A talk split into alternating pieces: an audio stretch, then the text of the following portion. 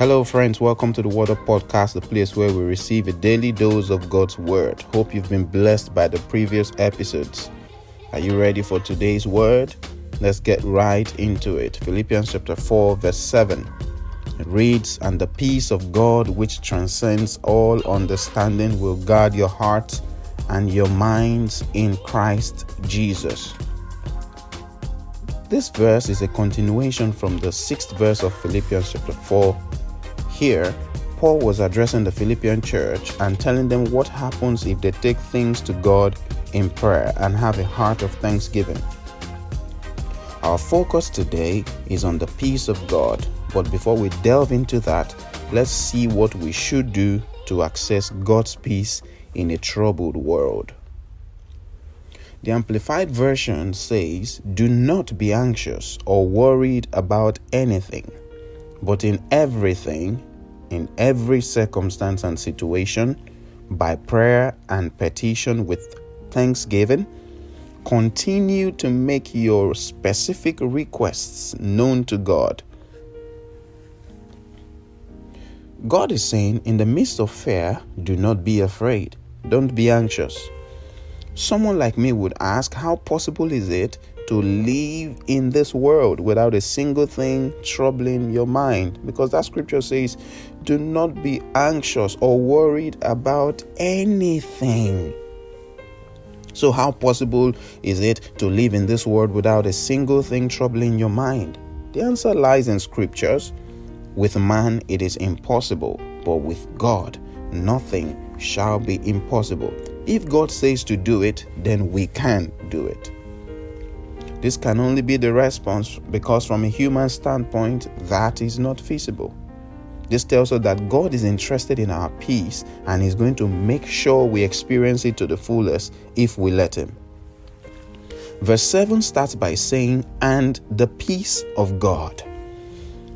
If the Bible clearly states the peace of God, it means there could be some sort of peace from another source which is questionable. Questionable because it does not emanate from the Prince of Peace. Jesus is the Prince of Peace, and during his earthly journey, he proved it in several ways as he was never troubled by anything. One good way to check the validity of a thing is to check the life of the one who has promised it.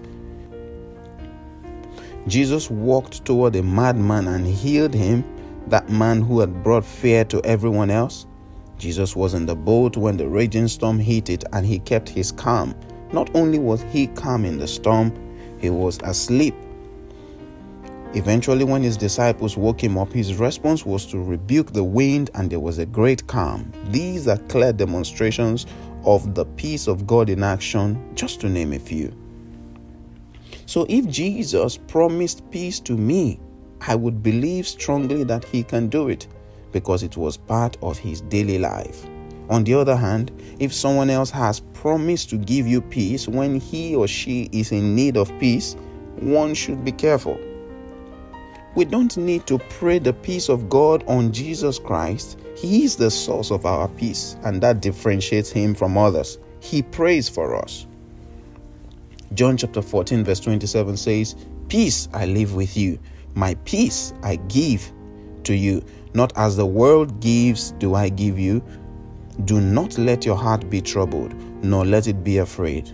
Let my perfect peace calm you in every circumstance and give you courage and strength for every challenge. John chapter 14, verse 27, the Amplified Bible. Jesus clearly stated there, and I quote, My peace. Not someone else's peace, but mine. He also clearly states that the world can give peace, but theirs is an imitation and comes with sorrow. Peace is one of the fundamentals of the kingdom of God as stated in Romans chapter 14 and verse 17. He says, For the kingdom of God is not a matter of eating and drinking what one likes, but of righteousness and peace and joy in the Holy Spirit. One of the ways to check if one is in the right path as a Christian is the presence or absence of the peace of God. When your heart is troubled in a love or business relationship or a certain decision you're about to make, it is worth checking if you are in the will of God. The peace of God is a byproduct of the will of God. Our verse goes on to say, and the peace of God which transcends all understanding. The natural mind cannot understand the peace the children of God experience because, humanly speaking, that's not the natural response to trouble. Peace is not the natural response to trouble. The natural response is fight and flight hormones setting, and you begin to fear. But glory to God, we are not natural. Christianity is the supernatural life of God expressed in man. Don't try to be natural as a Christian. You are supernatural.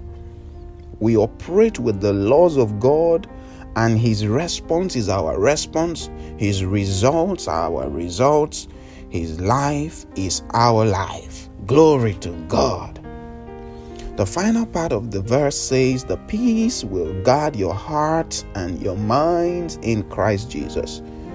When the Bible refers to a heart, he's talking about our inmost being, the core of our being, not necessarily the heart pumping blood.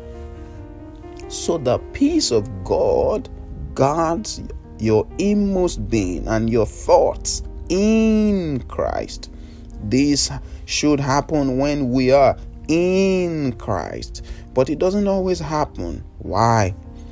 That's because we can be in Christ but not focused on Christ. Being in Christ but looking somewhere else. Perfect example is of Peter who defied laws of physics and walked on water. As long as his gaze was fixed on Jesus, he kept walking on water. The moment he took his eyes off and observed the wind, he began to drown in the situation. This tells us that being a Christian guarantees your peace, but you have to keep looking unto Jesus, depending on Him with all your heart to experience His peace in full. Did you get anything today? Let us pray. Dear Father, thank you for your word that has come forth today, which says, And the peace of God, which transcends all understanding, will guard our hearts and minds in Christ Jesus. Thank you because this peace guards our hearts and mind in this world where there's so much going on.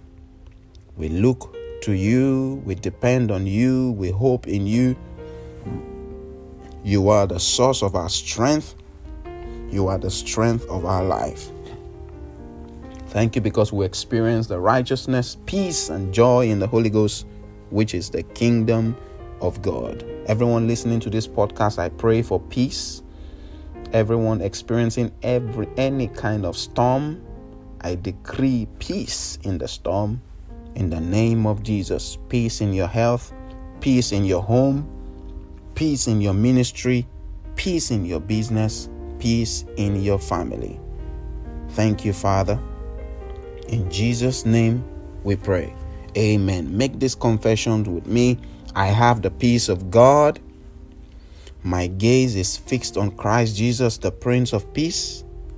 I refuse to be anxious about anything. I take everything to God in prayer and thank Him for He is able to do it. I'm not perturbed by the storm. I'm living the undisturbed life of Christ. So help me, God. In Jesus' name.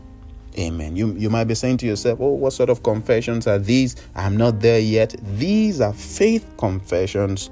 And even though you may not be there yet, you will get there if you keep saying these words of God. It's always a pleasure to have you on the podcast. I appreciate you for your time. I look forward to seeing you as often and often and often as you can. See you again. God bless you. Bye bye.